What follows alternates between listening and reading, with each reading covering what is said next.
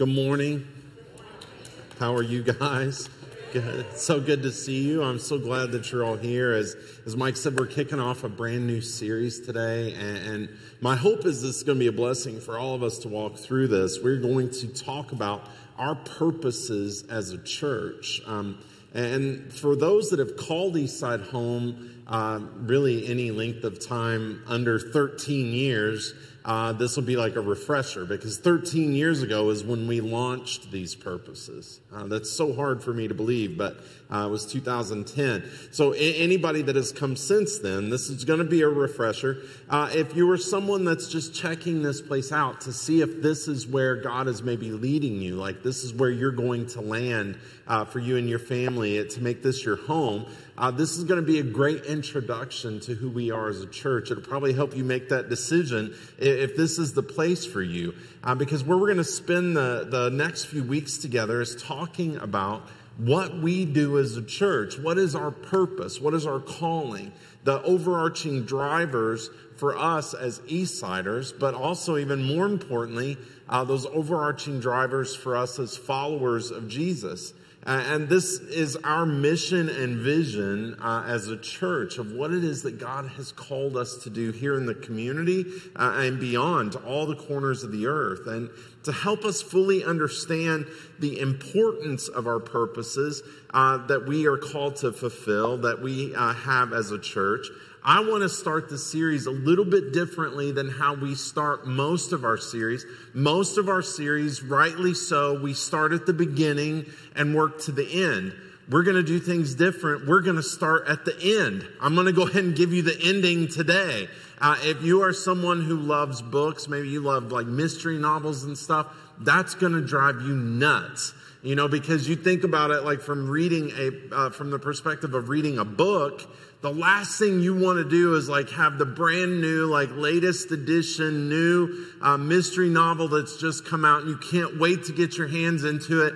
And for some reason you decide to read the last chapter first. Like, so you find out that the, the butler did it with a candlestick in the conservatory before you got to go through all of the twists and turns that the novel had in store for you. I, and I understand. I, I don't want to, I wouldn't do that either. But here's the thing like, there's a lot of stuff that is different than maybe when you read a book.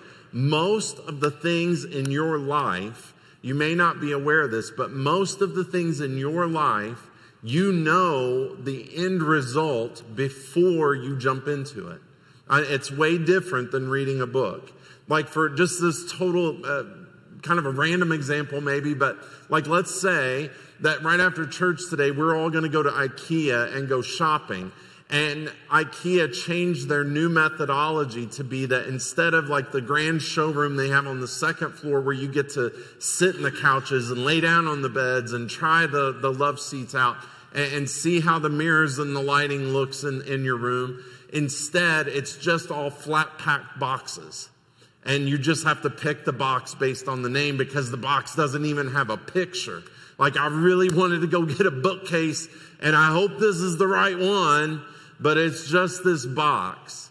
See, all of us know the end result when we jump into something, right? I mean, and stuff like that. I mean, even like a recipe, like I would say 999 times out of a thousand, if you find a recipe online, you know, marthastewart.com or wherever you go for your recipes, you are drawn to the picture of the end result before you start reading through the ingredients list and see how complicated it's going to be to make. Like my favorite recipe to make is hot dogs because then you get a pot of water, you get hot dogs, and then you get to drink the hot dog water. And I would not do it if I couldn't see the picture of it first. So all of us experience this. It's not like a mystery novel. We're going to start at the ending, but it's not going to ruin anything for you. It's going to draw this picture, hopefully, of why the purposes are important, why we pursue what we pursue as a church, because we need to see what it is that God can do. Here in just a few minutes, I have a, really good friend of mine. Been good friends for as long as I've been in Cincinnati. Uh, he is a, a pastor that um, I would say is one of my favorite pastors that I have ever known because of his leadership in my life and his friendship. But the thing that he's going to talk about today is not about all the times he's had to rescue me from my own stupidity. I hope he doesn't talk about that anyway. He's going to talk about something that really helps paint this picture of why our purposes as a church are so important. Because these purposes are going to point to our calling that God has for us in our lives. And so, my friend Dick Alexander is here today. He's a pastor that um, you all have met multiple times. He's either filled in for me here or been here for other occasions. But um, what I'm going to do is just invite him to come up right now. If Dick, if you would, just welcome him as he comes up on stage. And he's going to give you a quick picture of the things that he is involved in, and then I'll come back out after. Well, it's a real privilege to be back here at Eastside again. I love this church and I love what you do. We have the marvelous privilege to be involved with God. The world, as we know, is a messy and broken place.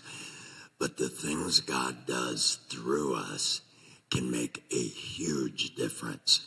And I went to this morning to work with me to think about how Cincinnati can help us understand a situation in Africa. If you take the entire greater Cincinnati area, the census area for Cincinnati is 16 counties. That starts up at Butler County and then uh, comes around Brown County on the east side, scoops down into northern Kentucky, picks up Gallatin County, and some others there, and then swings out through Indiana, Dearborn County, and some there. Those 16 counties together are 2.3 million people. Now, suppose you take all of those people and you gather them up and you bring them to this zip code. And in the 45150 zip code, you compress all of those people into half of this zip code. Everybody lives in eight by eight shanties.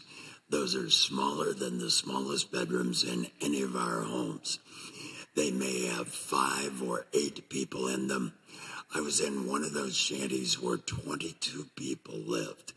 And I couldn't imagine how, even including smaller children, they could all lay down at night to sleep. But that is the slum of Nairobi. And then there are no government services. There's no electricity. There's no running water. There are no sewers. There are no police protection. There is no fire protection. And there are only a handful of schools. It is an ugly, violent place. People don't have jobs. The people who live there get up every morning, literally millions of them, and walk into town in Nairobi and try to find people with resources who will hire them for $2 for the day to clean their apartment, wash their clothes. If it's a guy, move rocks on a construction project. If it's a good day, they make $2. If it's not, they make nothing and come home at night and their children have nothing to eat. So they start over the next day. Maybe that day there'll be work, but maybe there wasn't. So they start over the next day hoping to get work. And if they don't, and it's a mom, most likely that night she will sell herself for 30 or 40 cents to some guy just to get a little bit of money to buy a little bit of food so her kids don't starve. 80% of the women in that massive slum are in some form of commercial sex just so their kids don't starve. The HIV AIDS rate is 40% in the slum. It is a horrible place of extreme poverty, a kind of poverty that doesn't exist anywhere in our country. In the year 2000, God called a Kenyan couple to intervene there. The woman had grown up in rural Kenya in a village. Her father was a polygamist. She was one of 20 children. She was number seven of 20. But she had made her way to the city and had gone to university. And while in university, as part of a Christian fellowship on campus, she became a Christian, started volunteering in the Nairobi slums, and God broke her heart with that extreme poverty. When she graduated, she married a young man who had grown up in a wealthy family. He'd gone to a different university.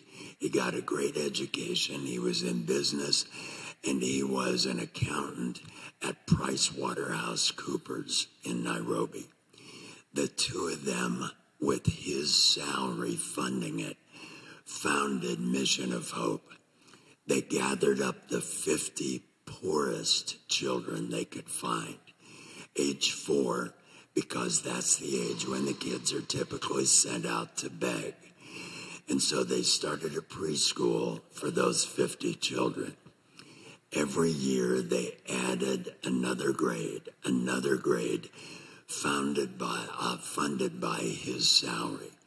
Some Americans came along and met them and helped them put together a child sponsorship program, which then allowed those children to be funded into schools, and the schools started to grow. Today, there are 35 Mission of Hope schools with 27,000 children in them. The schools are fabulous schools. And every day the children there are fed and they get basic medical care. The philosophy of the mission is work with the children to reach out to the families. And so now they have trained over 10,000 parents of their school children to start small businesses. In a typical small business, they can make $5 a day. That sounds like nothing to us. But if you made $2 a day some days, and now you can make $5 a day steady, the women don't have to sell themselves anymore. The children have dinner every night. They have clothes. They can pay the $10 rent on their shanty. They're still poor, but it's not extreme poverty. They live with dignity. Many of them have come to know Christ. And this morning in Nairobi, all over the slums, they were praising Jesus with tremendous joy for what God is doing in their lives. And it's a wonderful example of a partnership with American Christians providing the funding and Christians in Kenya doing fabulous ministry on the ground. They have literally thousands of success stories. And I'd like you to see one of those this morning. This video is about a woman named Jacinta. She was one of the first 50 children in the Mission of Hope School. She went all the way through school, then through university. Last year, she was admitted to the Kenyan Bar as an attorney, and she is now an advocate. This is Jacinta's story.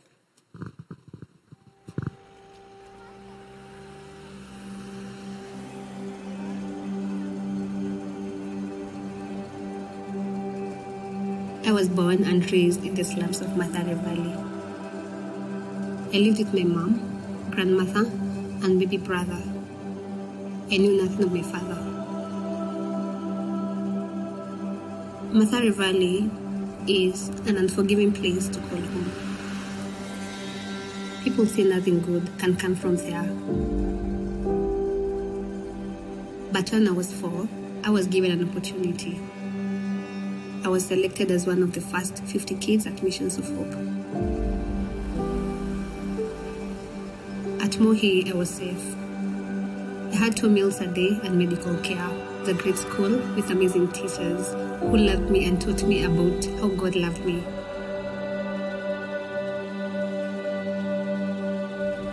One night when I was 10, I woke up to the smell of smoke. Our house was burning. We were able to escape, but we lost everything. We had to start over. Mom fell into depression. I was left to take care of my brother. A few years later, Mohi provided a way for me to attend a boarding school. In high school, they paid my school fees, bus fare, and even pocket money. They made sure that all I needed to do was focus on school. That is when my mom passed away. I had to be an adult for me and my brother. I really thought about giving up and not going back to school. I think about that time even now. But I do believe that good things can come from the Mathare Valley. Mohi gave me a loan for college and was able to graduate in 2019 to pursue a career in law. After becoming a lawyer, I went back to school and recently was sworn in as an advocate of the High Court of Kenya.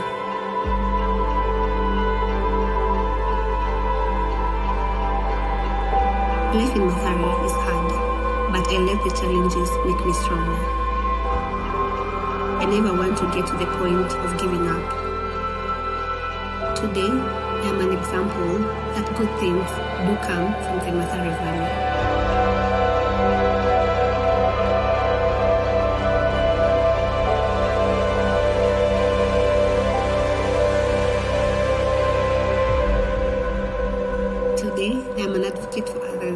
Because someone was an advocate for me. Soon, I'll become a child sponsor so that I can impact a life the same way my sponsor impacted me. Together, we can bring hope and transform lives for Christ.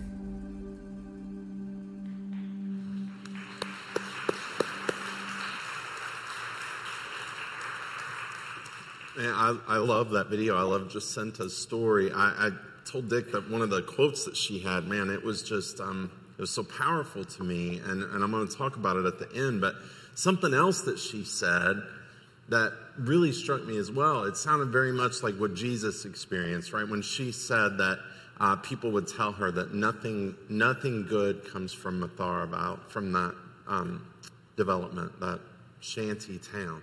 Nothing good comes from there. That's exactly what was said about Jesus, like, right? That nothing good comes from Nazareth. And, and it just struck, struck me so hard as I was listening to that backstage of the reason that our purposes are important, the reason that we're going to spend the, this next month talking through them, the reason that we're starting today with the ending that gives you that big picture of what the, the um, purposes point to, uh, can be found in her story. Not just in Jacinta's story, not just in Mission of Hope, but in the, uh, the outcome that we should desire as believers of Jesus, as followers of Jesus, that we should put into action. And so that's really what this series is going to focus on is the action that God has called us to uh, as followers of his son. And the, the mission, the, um, the missions of hope that, that Dick is a part of, uh, that is doing all of this amazing work in Africa, really are living out the purposes that we're going to spend this next month walking through. And for us as a church, we want to be a part of, of things like that that are happening. And so, as all of you know, we have a program here called uh, Change Makes a Difference. Uh, and that is about 10 times a year or so that we encourage you any pocket change you have any donation that you want to make to to uh, each of those specific things that we invest in that we want to bless that ministry that is doing such good work. And so my hope is um, over this next month change makes a difference being tied now to missions of hope that it'll be the biggest one we've ever had and that's kind of a tall standing because you guys have been so generous and amazing uh, with these other organizations. But um, my, my hope and prayer is as we go through this series that we're going to bless them in a way like that we have never done before. I'll talk to you a little bit more about that uh, as we get to the end of the message today. But right now, what I'm going to do, I'm going to give you some passages of scripture that are going to be kind of a foundation for us over this next month as we walk through our purposes. I'm going to walk through them kind of quickly uh, because today's really just this overview to help us paint the picture together of where we're going. And, and as Mike said, you'll get a card when you leave today that has these purposes and these scripture references on it. So the first one is found in Matthew chapter 22. This is Jesus speaking. Uh, it starts in verse 35, where I'm going to pick this up. It says a lawyer asked him a question to test him. So this lawyer is asking Jesus a question in front of all these people. Teacher, which is the greatest commandment in the law? And he said to him, You shall love the Lord your God with all your heart, with all your soul, and with all your mind. This is the great and first commandment. And a second is like it you shall love your neighbor as yourself. On these two commandments depend all the law and the prophets. These, these are famous words that are recorded uh, in the book of Matthew, probably words that are very familiar to you, even not hearing them here, wherever you've heard them. Um, it's something that people understand that Jesus said this in front of this crowd. He spoke it in direct response to a question what is the greatest command? Or, in other words, what's the most important? Now, he's trying to trick Jesus, of course, but of course, Jesus could not be tricked. Jesus gives this answer back that cannot be argued with. That he says everything depends on love. Loving God and loving people. You have to start with that from the mouth of Jesus. You have to start with that because everything else builds on that idea. And so, for us as a church, our first purpose is to love God and love people. This is our first purpose. Our second is build relationships. Now, I know because I've talked to so many people about our purposes. As I walk through it, when I get to the second one, they're already like, whoa, whoa, whoa, whoa, wait, wait a second. Man, you just went from this like really lofty Bible idea about loving God and loving people, and now you're talking about having friends? What? Shouldn't it be something loftier? Shouldn't it be something even more like, I don't know, like really biblical sounding? Well, here's the thing one could argue that this purpose, this second purpose for us to build relationships, it is based on not just one scripture, it's based on the entire life of Jesus. How he lived his life every day. He was all about relationships, about pouring into people, about encouraging people, exhorting people, challenging people. But he had to know them and set this as the example for us. Like I said, we could just say, okay, well, the, the second purpose is based on Jesus' life, which it certainly is, but there is a scripture that I'm going to give you that's kind of our foundational passage, not the only one, certainly. As we get to that week, we'll talk about it more in depth. But this passage is an easy, good one to remember about this importance of building relationships. It's found in Hebrews chapter 10. Starting in verse 24, it says, Let us consider how to stir up one another to love and good works, not neglecting to meet together, as is the habit of some, but encouraging one another, and all the more as you see the day drawing near. I've always loved that passage. I think I love it more and more every day, honestly because that idea of that day drawing near i'm not i'm not trying to talk about when i think that is but man i think that things in our world are in desperate need of this passage of scripture.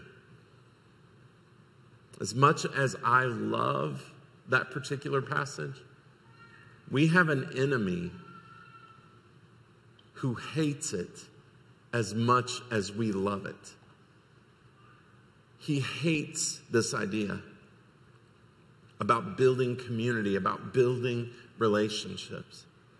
I think that he successfully used a big part of what we just came out of that global pandemic that all of us have been living through the last three years. I think he used that to destroy community, to destroy relationships, to stop us from meeting together, to stop us from encouraging one another, to stop us from challenging each other. Because he know that he knows this that relationships are critically important for the works of Jesus to be fully manifested in our lives. Now, I know I'm running through these kind of quick this morning. We're, it's just how we're doing it because we're going to talk about these in detail over the next month, um, uh, kind of one each week. But this morning is really to help us have this full picture of where we're headed together, of what we're going to spend each of the next several weeks talking through. So, so for right now, just hang on to these kind of overall arching ideas. Uh, take the, the card when you get it today, put it someplace where you'll see it every day so that you can be praying uh, over these passages of Scripture and over our purposes as a church. We'll take a lot closer look at them as we go. But that was the second one. The third and final purpose for us as a church is make a difference. This is from Philippians chapter 2. Again, another favorite passage for me, one that I read regularly. Verse 3 says, Do nothing from selfish ambition or conceit, but in humility count others more significant than yourselves. Let each of you look not only to his own interests, but also to the interests of others. And that one has to sound familiar to you here because we talk about that one a lot. We talk about that regularly. We talk about it a lot because it is central to our faith our faith actually, much of, of the way that we live out our lives following Jesus' footsteps hinges on this concept that we are called to be difference makers. Our purposes as a church, those three, they're kind of like stair steps.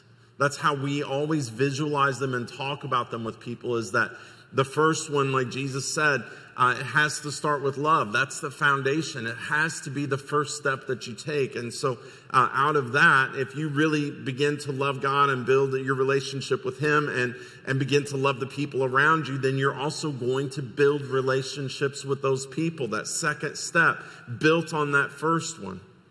And that opens the door then for opportunities to be a difference maker. As you get to know people, you begin to understand the things that they need. And because of your love for them, you desire to do something that will make a difference in their life.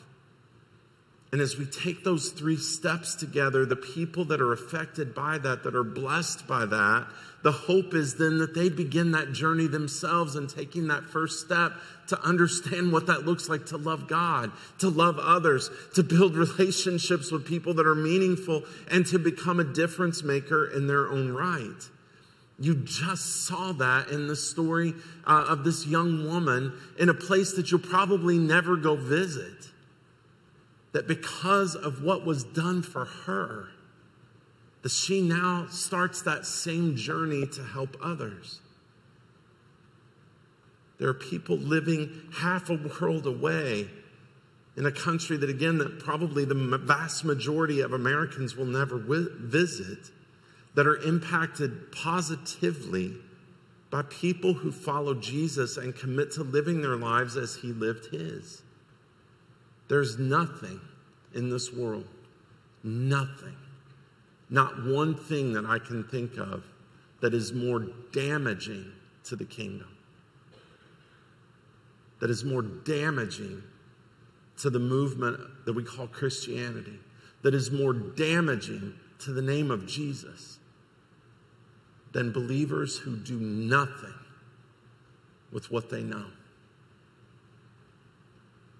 I don't say that lightly, but I believe that with everything in me.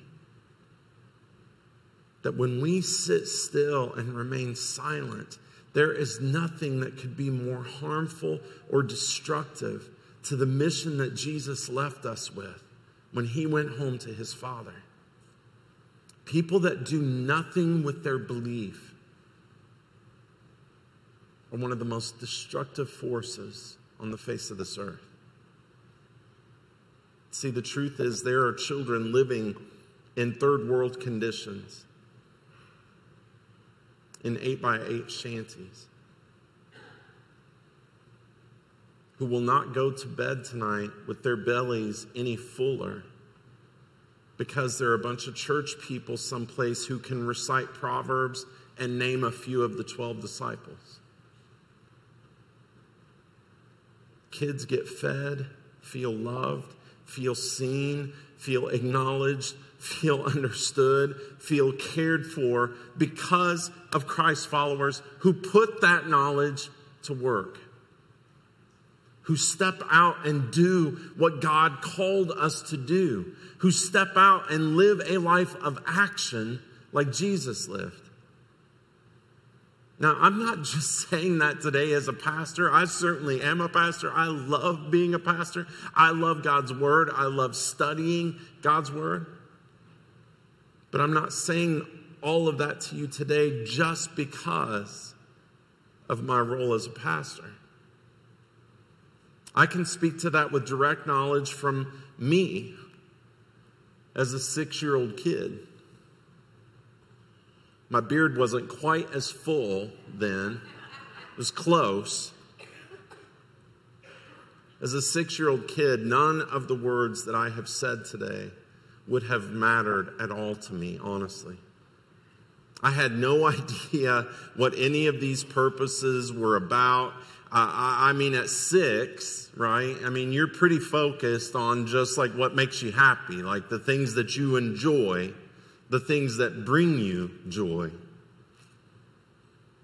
Probably seems random for me to all of a sudden even switch to a reference of my life at the age of six. I mean, you'd say, well, that's so specific. I mean, like, that's really any kid, right? Like four, five, six, seven, eight, nine, 10, 11, whatever it is. Probably the same could be said about any age kid.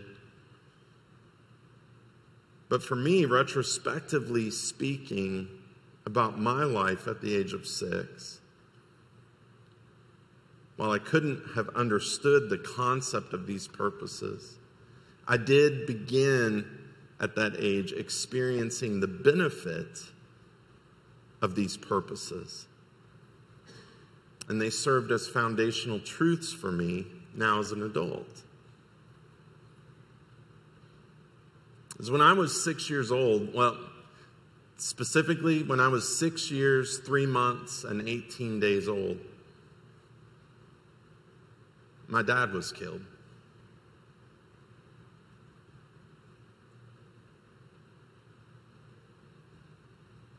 I mean, there's really not a tougher circumstance probably in the world for a kid to go through than losing a parent. And I spent a lot of time over the next 20 years struggling more than I can even ever begin to put in words with the loss of my dad.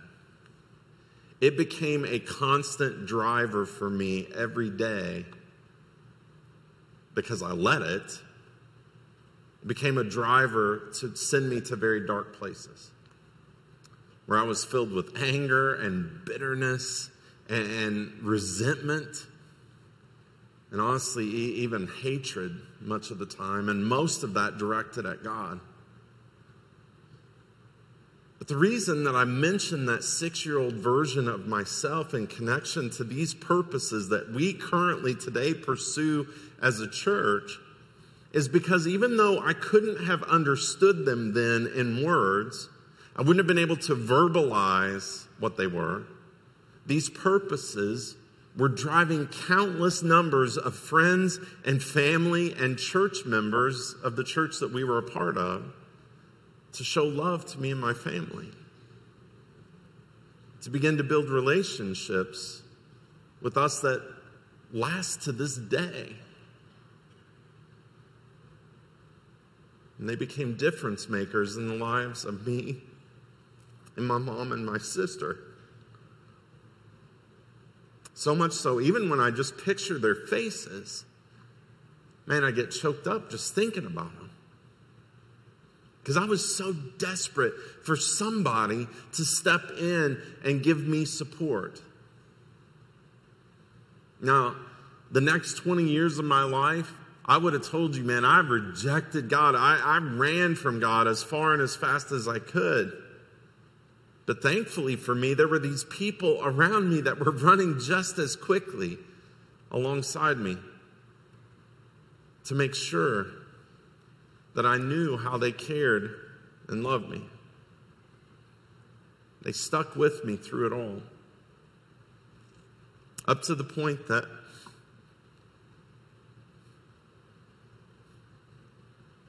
when I met who would uh, become my wife,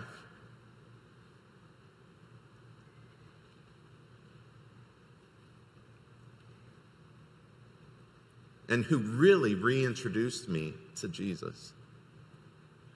They all became this foundational encouragement that became a new driver for me to do the same with as many others as I could.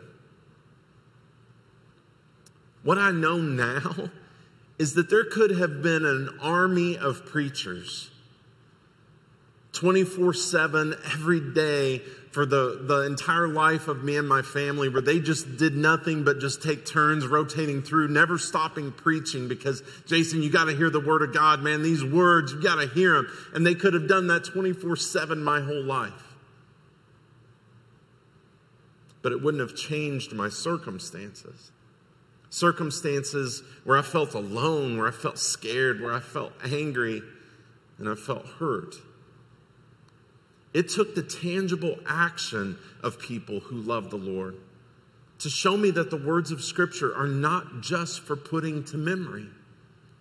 They're there to serve as a roadmap for us. They're there to serve as that instruction book for the IKEA cabinet. They're there to serve as that recipe for the hot dog water that you're all dying for. I can give it to you when we leave today. It shows you how to be the hands and feet of Jesus.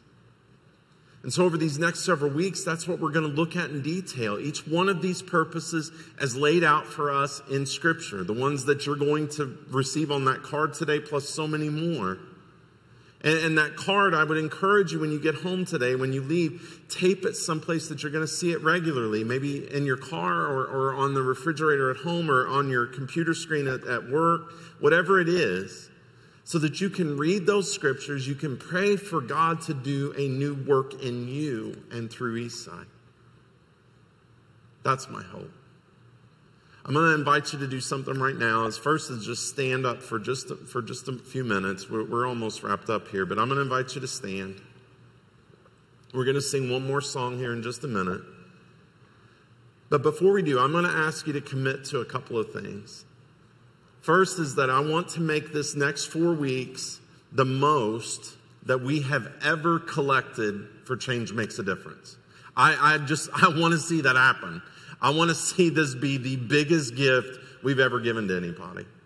As Dick and I have talked about what all is happening through Missions of Hope, uh, kids that are sponsored through their program, they get schooling, they get food, and they get love. Man, that's what we're about, right? So that's my hope is that this is going to be the biggest uh, change makes a difference that we've ever had. So let's that's the first commitment I'm asking you to make together. To just remember in your mind that video that Jacinta when she shared her story, what she said. This quote. This is the one I was telling you that I, I wrote down when I first heard it. Together we can bring hope and transform lives for Christ. Wow, man. That perfectly summarizes the reason for these purposes. So that's the first commitment that we make together today. The second one, this one's a little bit easier, I think, um, is just for you to be here over this next month. Four more weeks that we walk through this series together, to be here in person, to begin to build those relationships in that community here inside the church, because we strengthen each other. We make each other better we can accomplish the mission that God has for us better together. That's it. So I'm going to pray for us, then we're going to sing that final song. I love you guys. I'm so thankful for our church and what God is doing here. Let's pray. Father, thanks for today and thanks for this opportunity that we have to call on you, to know that you're present, to know that you hear us, Father, that you answer, you respond. So we do that together now, Father. We lift our voices and our hearts to you.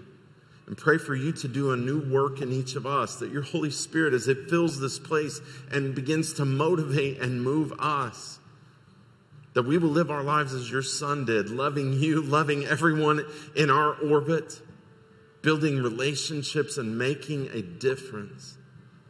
Father, we're so grateful for your son. We recognize the sacrifice that he gave for each of us.